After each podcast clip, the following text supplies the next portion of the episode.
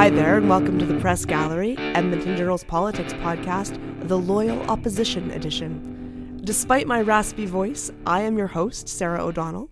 It is April 10th, 2014, and with me today in the newsroom studio to review the state of provincial affairs are provincial affairs reporter Karen Kleiss. Hi, Sarah. Columnist Paula Simons. Hello. And political columnist Graham Thomson. Hello. We have, with good reason, dedicated a great deal of time in the last few weeks to the Progressive Conservative Party, its upheaval, and questions of leadership in the wake of Alison Redford's decision to step down as Premier. This week seemed like a good time to remember that there are actually other political parties in Alberta, so we want to take a look at what those parties have been doing and how they've been performing. Are they taking advantage of this golden opportunity as the PCs regroup? Maybe we'll get to that question, maybe not. I guess we'll see. It makes sense to start with the official opposition. Karen, can you talk about the issues that the Wild Rose have been raising in the last week now that the legislature is back in session? Well, this week we we saw the Wild Rose start unrolling some of these Freedom of Information Act requests that we've been hearing they've had for quite a long time. I think what triggered it is that Alison Redford uh, has left, and I think they were holding on to a lot of these for the election. And so we uh, we saw them roll out this week a huge uh, access to information request uh, that detailed um, 250 million dollars in spending on consultants over an 18 month period from April of 2012 to 2013.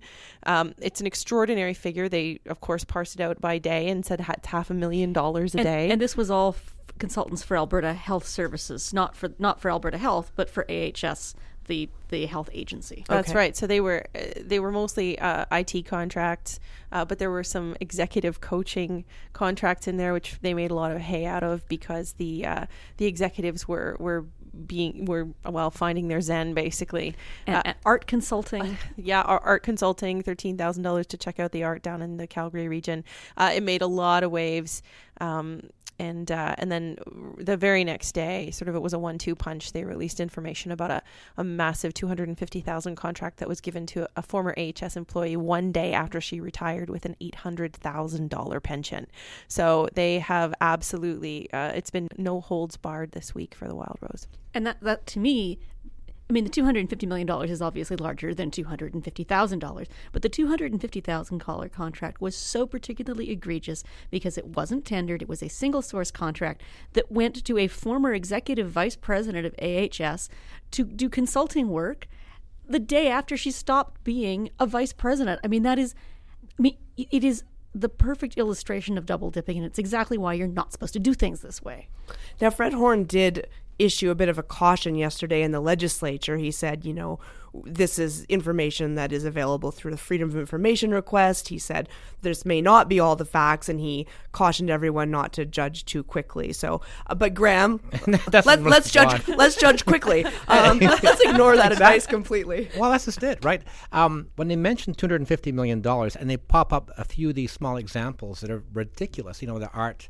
Um, con- uh, they're, they're actually looking at artwork and things like that.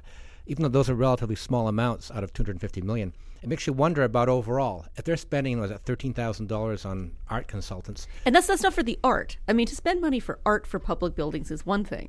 This is for art consultants. So you're, you're thinking, okay, fine. If they can, in a sense, point to a few of these ridiculous, uh, sounds like ridiculous amounts of money being spent then what else are they misspending on 250 million? Maybe, and they've actually said themselves, the Wild Roses said, maybe these contracts are completely legitimate and they're good ideas and we need them, but we don't know. And so by pointing to some um, ridiculous examples, it makes you wonder about the rest of them. So they're being very effective at painting this whole $250 million as a waste of money. And I think that's what we're seeing in Alberta now is an extraordinarily effective opposition. Uh, Horne's uh, admonition in the legislature yesterday really rings hollow. I mean, this is this is one of the most powerful governments in Canadian history. Uh, they are in charge of what gets released as part of an access to information request.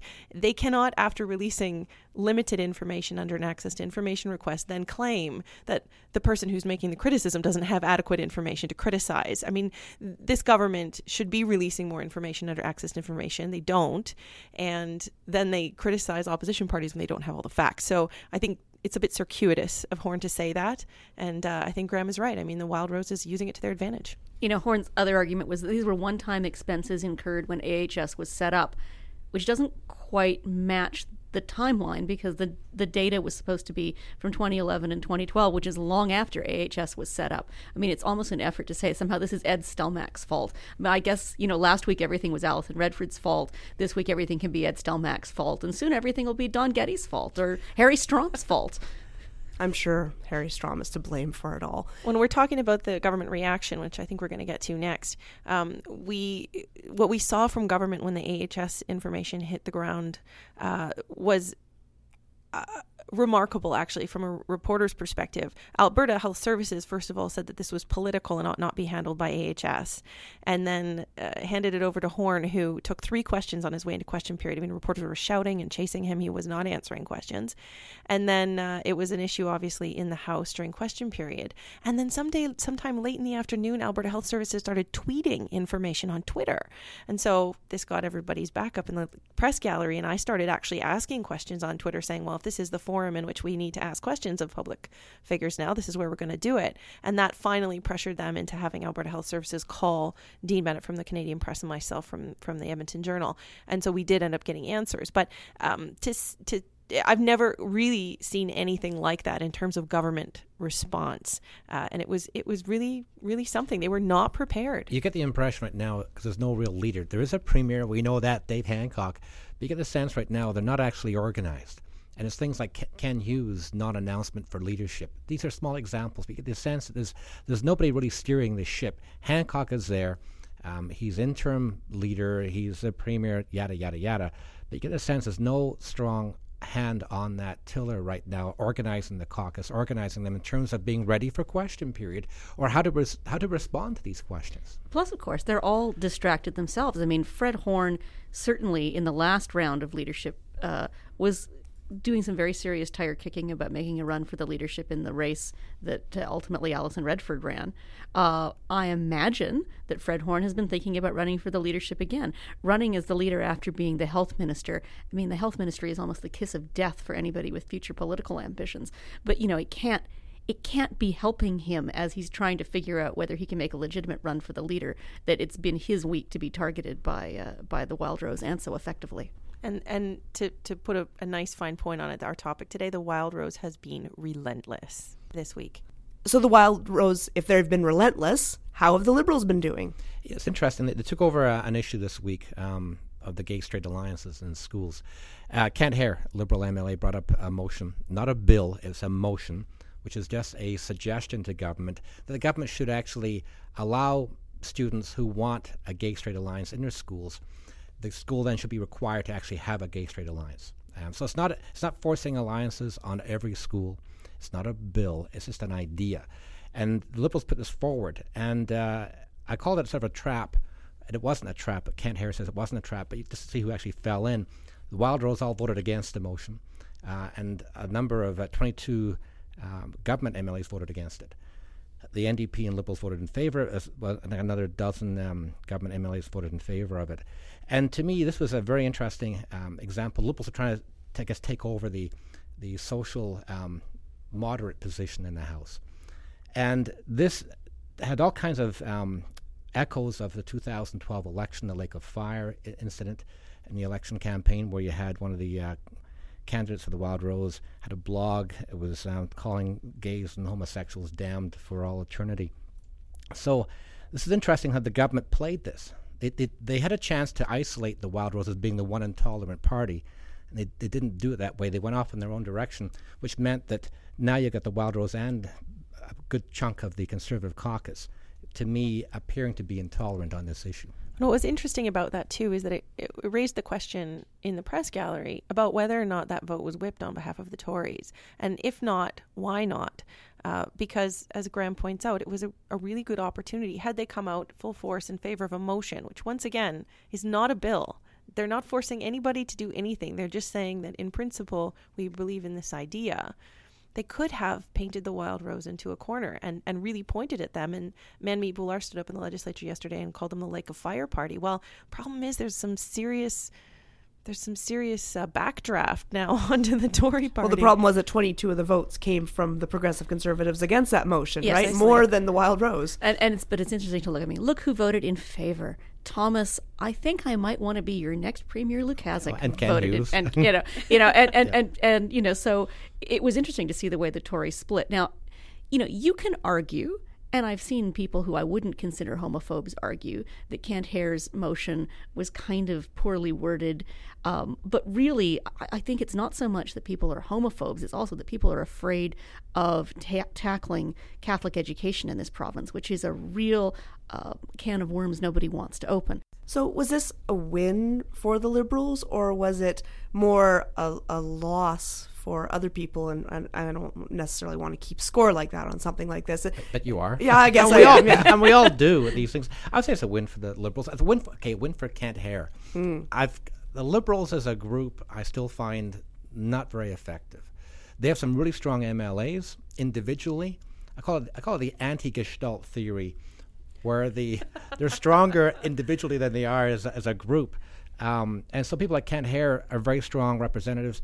He, he's been on this issue about uh, really promoting public schools, and I think that this this reflects well on him. Does it reflect well on the Liberals? Less so, more on Kent Hehr. Uh, we should throw in there too that Raj was effective this week on the Navigator contracts. We saw that the government had given five hundred thousand dollars in contracts to Navigator, which is which bills itself as a high stakes communications firm. Um, those contracts were interesting for a couple of reasons. First of all, two of the most senior people in Navigator work directly on Redford's uh, 2012 election campaign and are in some quarters credited with rescuing her from defeat. Um, also, importantly, uh, several of those contracts, three if I recall correctly, were just under the $75,000 tendering threshold, which Raj was very effective. I mean, uh, hashtag PC Porkfest was quite possibly the most hysterical hashtag of the week in in uh, in um, Alberta politics, and, and you know that was Raj. So you know, in addition to the the bill f- or the motion 503, I think the Navigator contracts added considerably to the power that the Wild Rose gained from from their consultants' work. And, and I think also that Liberal leader Raj Sherman had a bit of a win on the uh, the issue of the cancer clusters in Fort Chip. Um, he was very effective in speaking to the Edmonton Journal's Marty Klinkenberg about this because he didn't go off half cocked. He didn't sound wildly alarmist. He sounded very measured when he said that that cancer cluster may or may not be related to oil sands activities, but that it's disturbing enough that it bears further investigation. So I think Graham's right. The Liberals, I think, are still punching below what their collective weight ought to be, but I think they had a collection of very good moments this week. How'd the NDP do? They're usually a group that punches above their weight for a four person caucus, but they've been have they been quiet? Is it just my imagination? Seems like they've been more quiet than usual. This week from the NDP, I just wrote a story in today's paper about uh, Deron Bilous's work on the influence of the oil companies in in uh, Alberta education and the, and the structure of the new uh, curriculum for, for kids in Alberta. Um, he's been effective on that. Yesterday was a bit of a gong show. They marched up there with a with a twenty six thousand member petition um, and knocked on Jeff Johnson's door, only to find it locked. Uh, that was a show. Uh, Johnson said later that his staff was out at a um, at a at an important meeting, and that, that they weren't aware that the that the NDP were coming, and and may well have been there had they known.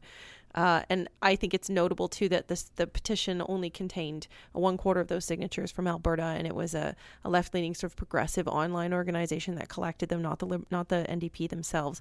Um, so there there were some interesting responses to the ND's work on that file, but certainly um, Deron Bilous has brought significant attention to this issue, and I think you know it certainly merits public debate. And I think Rachel Notley also had a good week um, in responding to uh, the sort of preliminary report from the Child Welfare Roundtable. Uh, she pointed out some really serious systemic problems with what's been proposed. That although the Roundtable report does suggest things that would be, I think, improvements to the child death review system, uh, Notley pointed out that there's still far too many things in it that are internal that would be kept secret. And she raised some really, really important points about the fact that the Child and Youth Advocate just doesn't have the budget to kind of do the effective oversight that that report requires.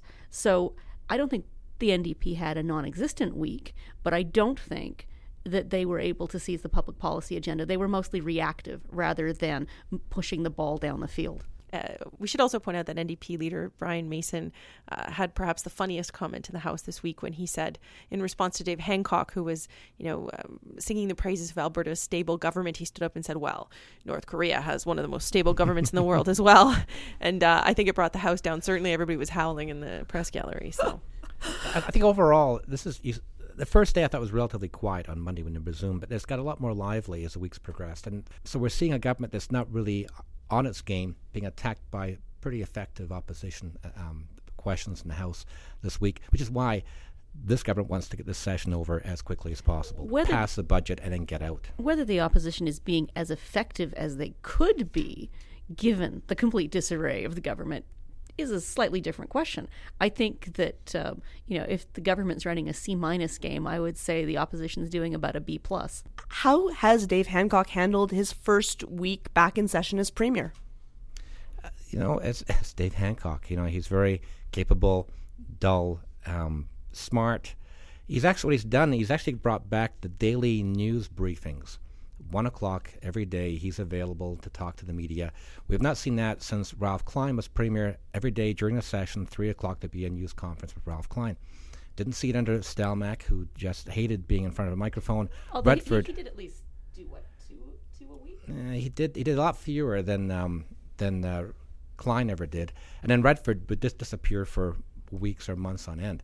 as a reporter, I have to say that having Hancock do a daily presser is a, is a dramatic, remarkable. I, I there are not enough superlatives to say having access to people in power is so crucial for our jobs that I don't think that uh, that I can say thank you enough to the people who made that happen.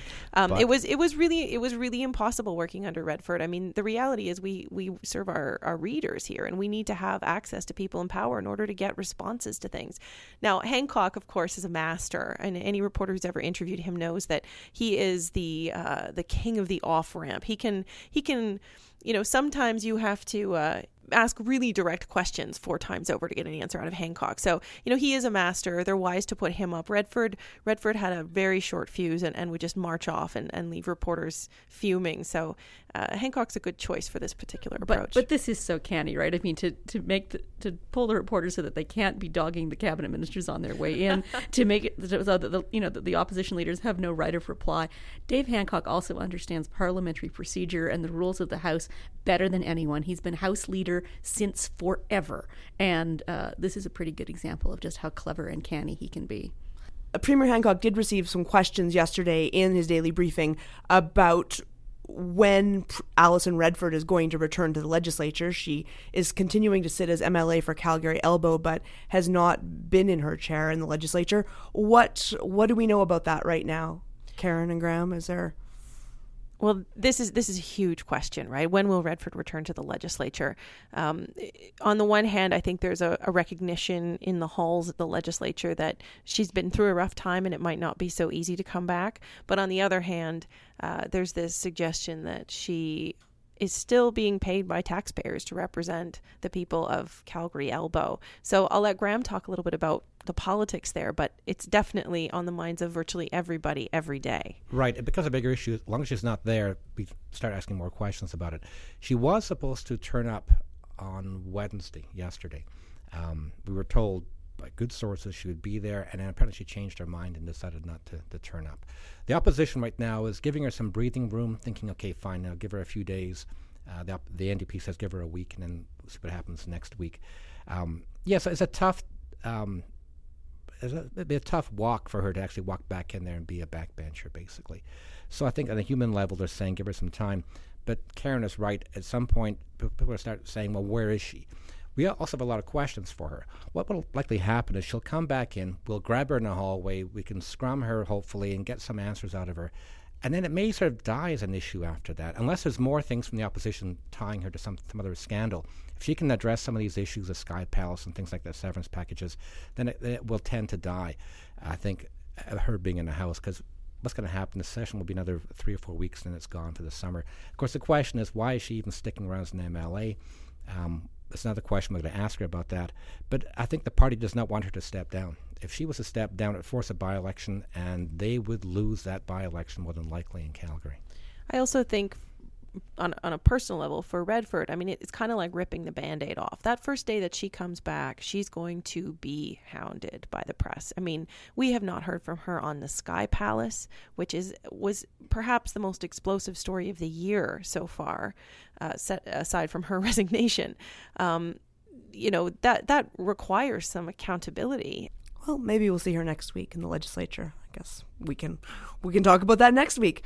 So last week, I put a call out to listeners in the hopes of creating a press gallery playlist, a compilation of songs that press gallery regulars and listeners would use for their own personal campaigns. We're getting there. The playlist is coming together, but I'm going to wait till next week when I have more of a voice because the less talking I do right now, the better. And we certainly don't want any singing from me at this point. So let's move to our regular good stuff from the gallery. Paula, do you want to start? I do want to start. Uh, I have a recommendation from the New York Times Magazine. It's a piece called The Wolf Hunters of Wall Street by Michael Lewis, and it's an excerpt from his book Flash Boys A Wall Street Revolt, which is about. Uh, uncovering the impact of high frequency trading on Wall Street.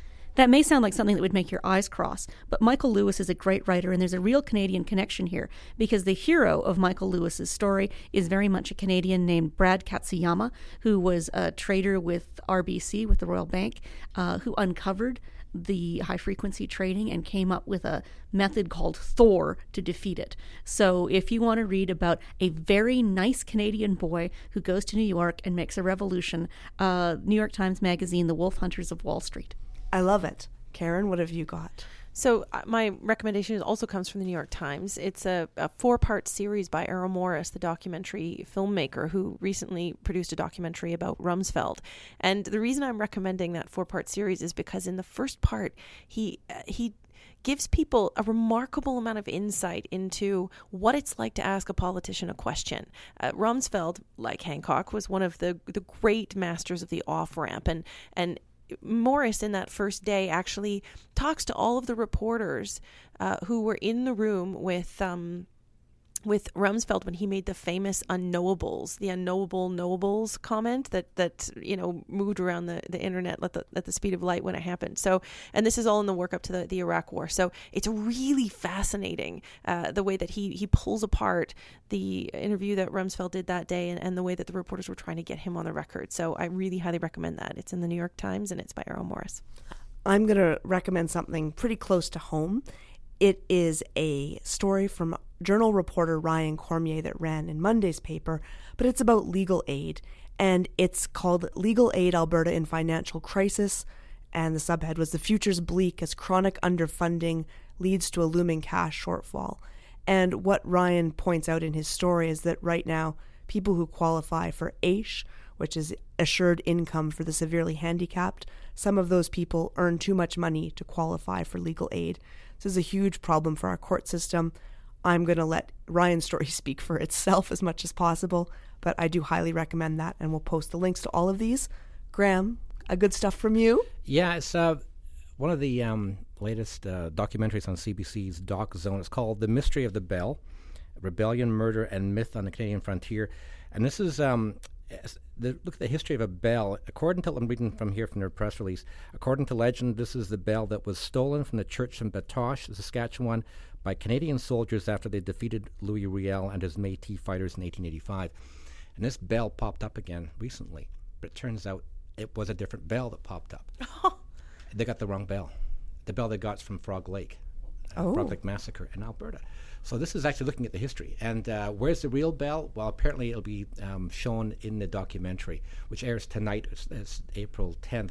But of course, you can see it again in repeats. Also, it's on online on their um, their uh, webpage on CBC. That sounds really good. I heard a teaser for that this morning on CBC Radio, and it kind of had me hooked. I'll second the recommendation on Ryan's story as well. That was a r- remarkably good story about legal aid in Alberta. Hugely important. So that's it for this week.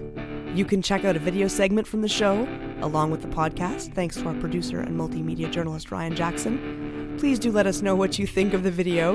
We, we would love your, your input on that. To find the video and previous shows, go to edmontonjournal.com and dive into the opinion section. The press gallery is also posted on SoundCloud and iTunes, and you can connect with us on our Facebook page, which is facebook.com slash the press gallery. We've got more than 100 likes now. That's a milestone. I'm I'm gonna brag a little bit about it, even though it's not a lot of likes, but we're doing pretty well. We will be back next week in the press gallery.